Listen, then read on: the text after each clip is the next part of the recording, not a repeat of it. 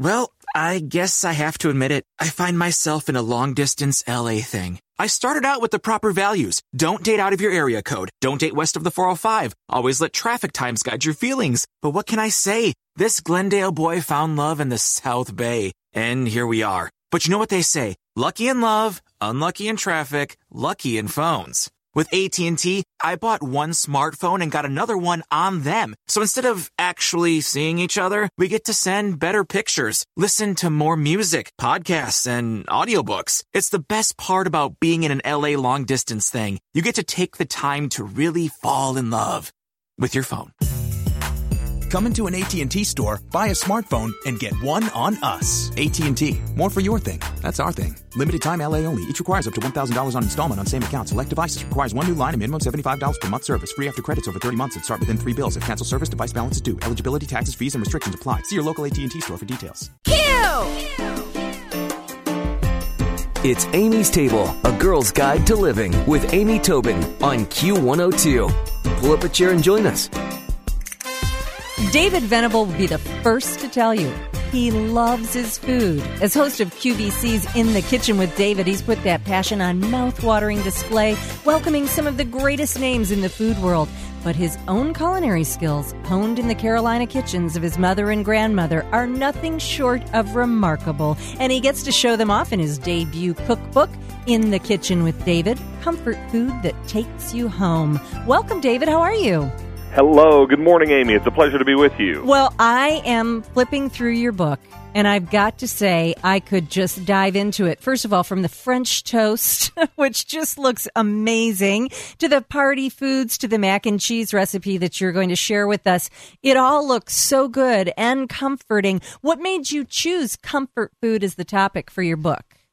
Well, you know, on QVC's In the Kitchen with David, this is the type of cooking we do all the time. You know, I really love relating to home cooks, where we live and how we cook. And, and even though I was raised down south and was raised on lovely comfort food, I've come to understand that comfort food isn't just confined to the south. Comfort food is the food we all know that we grew up with, the kinds of food that our our moms and dads and grandmothers, you know, made for us uh, coming along, the kind of food that you hope to come home to again. And so I really felt like when it was time to write a cookbook, it was important for me to go back to my own roots, but also uh, really to what makes everyone comfortable in the kitchen, what makes everyone comfortable around the dinner table.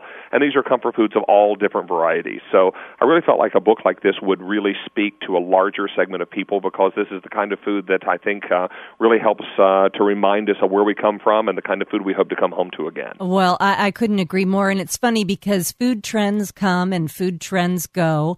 But if you look at things like the mac and cheese that we just talked about, there's certain foods that stand the test of time and they're all comfortable. And ironically they're all relatively easy to prepare. Wouldn't you agree I would completely agree. And to your point, uh, I mean, what is more comforting and more universal than a beef pot roast for Sunday dinner? Exactly. Or, you know, the, the macaroni and cheese you speak of. And I think these are the kinds of recipes that not only get passed down from generation to generation, but to your point, they are they are very easy to to achieve in the kitchen. All of the recipes in my book are are recipes that I think are um, accessible. These are ingredients that if you don't already have them in your pantry, you could very easily find them at your local market. There's nothing exotic in the book. But uh, there are a few recipes that I like to put what I call a David spin on them, and uh, and kind of give them a little bit of a different twist. But at the end of the day, this is the kind of food that you can feel very good to serve your family because it's both adult and kid friendly. Right, exactly. Because at the at the end of it all, we all sort of have the same tastes. We can pretend we don't, but we do.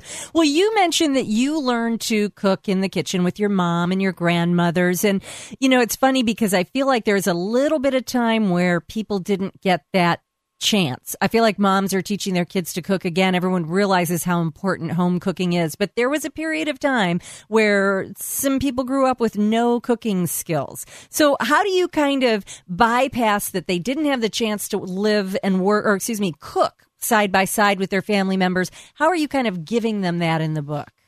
Well, I really I, I tie all of the recipes back to my own family memories or my own food experience. So I think you know whether or not we are uh, everyone reading the book is a great cook or a home cook or even a chef. I think everyone comes to a basic need to eat and enjoy great food with their families. So I think I really encourage even the most inexperienced cook to be adventurous in the kitchen, to take that time to really read through a recipe, understand it pretty thoroughly, and then take a chance and really experiment with what you're doing in the kitchen. You know, I was blessed to have uh, very good cooks in my family, but I don't think you need that kind of experience to be successful in the kitchen. There's, and so there's some... I think this is one thing that I really encourage folks to do in the book. Be adventurous, be a bit courageous in the kitchen, uh, and then once you get comfortable with the basics, you can begin to step outside your comfort zone. I say that there is a cook inside all of us. We just have to let our love of good food lead the way. there you go. It's true. There is a cook inside all of us. Well, there's some little subtleties that being with your mom or your grandmother, they can sort of pass along. And I'm noticing, like in the book, you'll have dishing with David. So that's sort of how you're stepping in with the cook and, and giving them some basic information that they might need or a tip that they might need. Do you remember what your very first complete meal that you cooked was? You know, that's a very good question. You know, I was raised by a single parent, and so mom worked full time and taught my brother and sister and I to cook first out of necessity. So we helped a lot with putting casseroles in the oven for her that she would make on a Saturday when she actually had a few hours to cook in the kitchen and whatnot. Uh, but if I have to think back to probably the first meal that I made for my family, it was probably breakfast. Breakfast was one of those meals that mom felt very strongly about, and the one time a week, or one day a week we had that we could really explore a wonderful family home cooked breakfast was Saturday. Mm-hmm. Because Sunday was always tied up with church, and all the other days were tied up with school. So Saturday was that one time. I can remember uh, waking up extra early one year, um, one Saturday morning, to uh, get into the kitchen. I wanted to make the entire breakfast for the whole family before anyone woke up. So I was being very careful to try not to be too loud with the pots and the pans. And I fried the bacon and did the eggs and the toast and and whatnot. And it was just such a nice surprise when they all woke up and smelled breakfast cooking. And my mom was a little bit panicked because she wasn't quite sure who was in the house cooking. uh, and then she came into the kitchen only to find me. I think at this point I was probably maybe I don't know ten or eleven and uh, I had uh, actually prepared the entire breakfast, and she was thrilled, and my brother and sister loved it, and we just had a, a great meal together. So if I have to look back and think about the very first complete meal that I cooked, it was probably that one. Yeah, and if you're like me, it was that kind of response, that positive response, that drove you to want to cook more. That's when I knew I loved cooking. When my family, as a child, responded well to what I did for them, I, that meant a lot to me. Well, so now you're all grown up. You go home, you've got a minute to cook. What do you choose?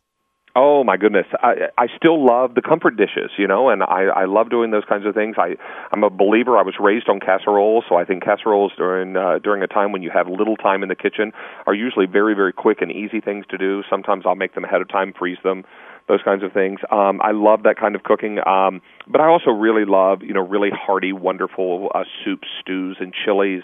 Uh, chicken and dumplings uh, a staple at my house. It was growing up and will continue to be uh, in my uh, in my adult life. So it really is. Uh, those are the kinds of things, the hearty kind of warm and comforting dishes that are are delightful. And then during the summer months, when those heavier dishes and the hotter dishes are not really uh, the fare that you're looking to prepare, I love really uh, spending all summer on the barbecue. Yeah. And, oh, definitely. Um, I use my grill extensively during the summer months. So in fact, I, I rarely turn the stove on from about June until August until September rather. Yeah, I I'm with you right there. Well, it's funny. The foods that you describe that you love to cook are all in the book, of course. It's called In the Kitchen with David Comfort Foods That Take You Home. And David has generously shared his mac and cheese recipe with us. And I should say, his ultimate mac and cheese recipe with us. And I'm going to put that on amystable.com as well as a link to all of David's information. But thank you so much for sharing a peek into your book with us, David. Well, I'm thrilled to be with you today, and I hope that uh, that your readers will have a chance to experience the book. It's currently available anywhere books are sold, uh, both online and in retail stores. And of course, you can always uh, check it out on QVC.com as well. Sounds terrific. Thanks so much, David. It's a pleasure. Stick around for another helping from Amy's Table on Q102. Q. It's Amy's table with Amy Tobin. Yeah. Q102. Well, I guess I have to admit it. I find myself in a long distance LA thing. I started out with the proper values. Don't date out of your area code. Don't date west of the 405. Always let traffic times guide your feelings. But what can I say? This Glendale boy found love in the South Bay. And here we are. But you know what they say? Lucky in love, unlucky in traffic, lucky in phones. With AT&T, I bought one smartphone and got another one on them. So instead of actually seeing each other, we get to send better pictures, listen to more music, podcasts, and audiobooks. It's the best part about being in an LA long distance thing. You get to take the time to really fall in love with your phone.